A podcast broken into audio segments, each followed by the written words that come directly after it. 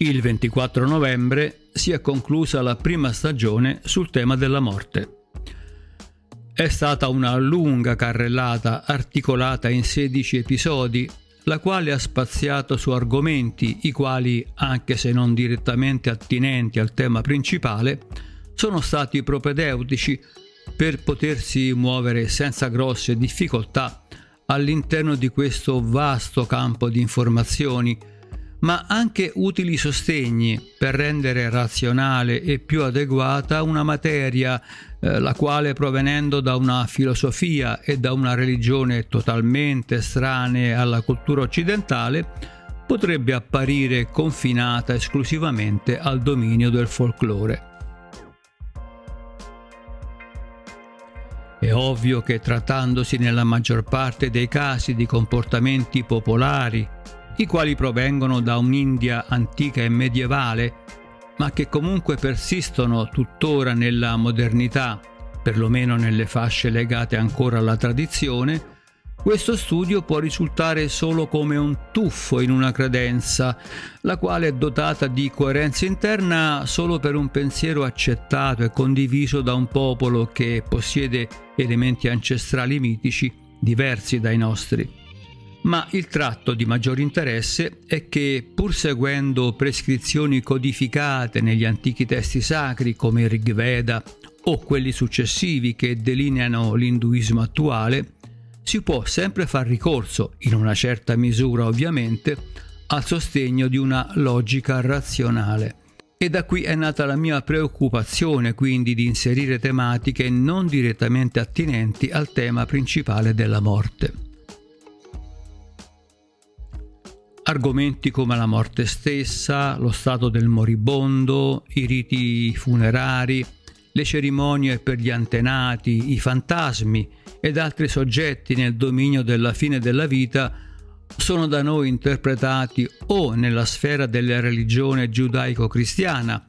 eh, la quale si riflette solamente nella luce di una interpretazione dogmatica, oppure fuori da questo contesto come superstizione non sempre esente purtroppo da un certo grado di ciarlataneria.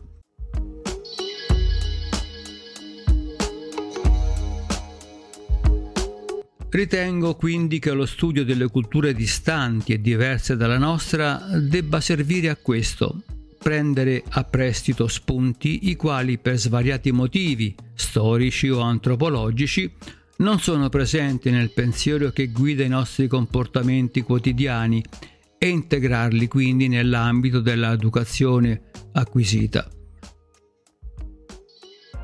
E anche se per un profano le 16 ore circa, le quali sono state spese per svolgere questo tema, potrebbero sembrare eccessive quindi mi rendo conto a volte noiose, vi posso assicurare che si tratta di un tempo molto, ma molto ristretto rispetto a quello richiesto per garantire una informazione completa. Ed è per questo motivo quindi che annuncio la prossima uscita di una seconda stagione che prenderà in considerazione argomenti inerenti studi etnografici su pratiche e rituali che migliaia di persone, le quali si considerano indù, ricevono rituali non brahmani, comprese sepolture in terra e nelle acque fluviali, oltre naturalmente che sulla pira.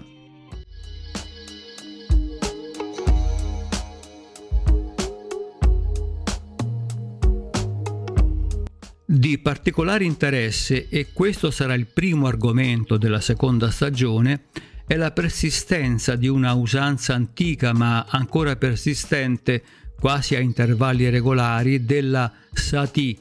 cioè l'immolazione volontaria della vedova nella pira funebre del marito defunto. Questa pratica, che è stata bandita con la legge del 1829 nel periodo quindi della dominazione coloniale britannica, continua ancora a far parlare di sé nelle cronache.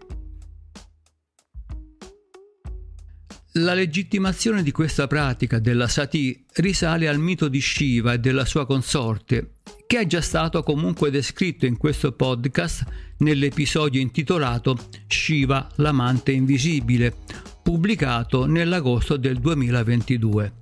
Quindi potete ascoltarlo se volete in una delle piattaforme audio che normalmente usate per ascoltare questo podcast.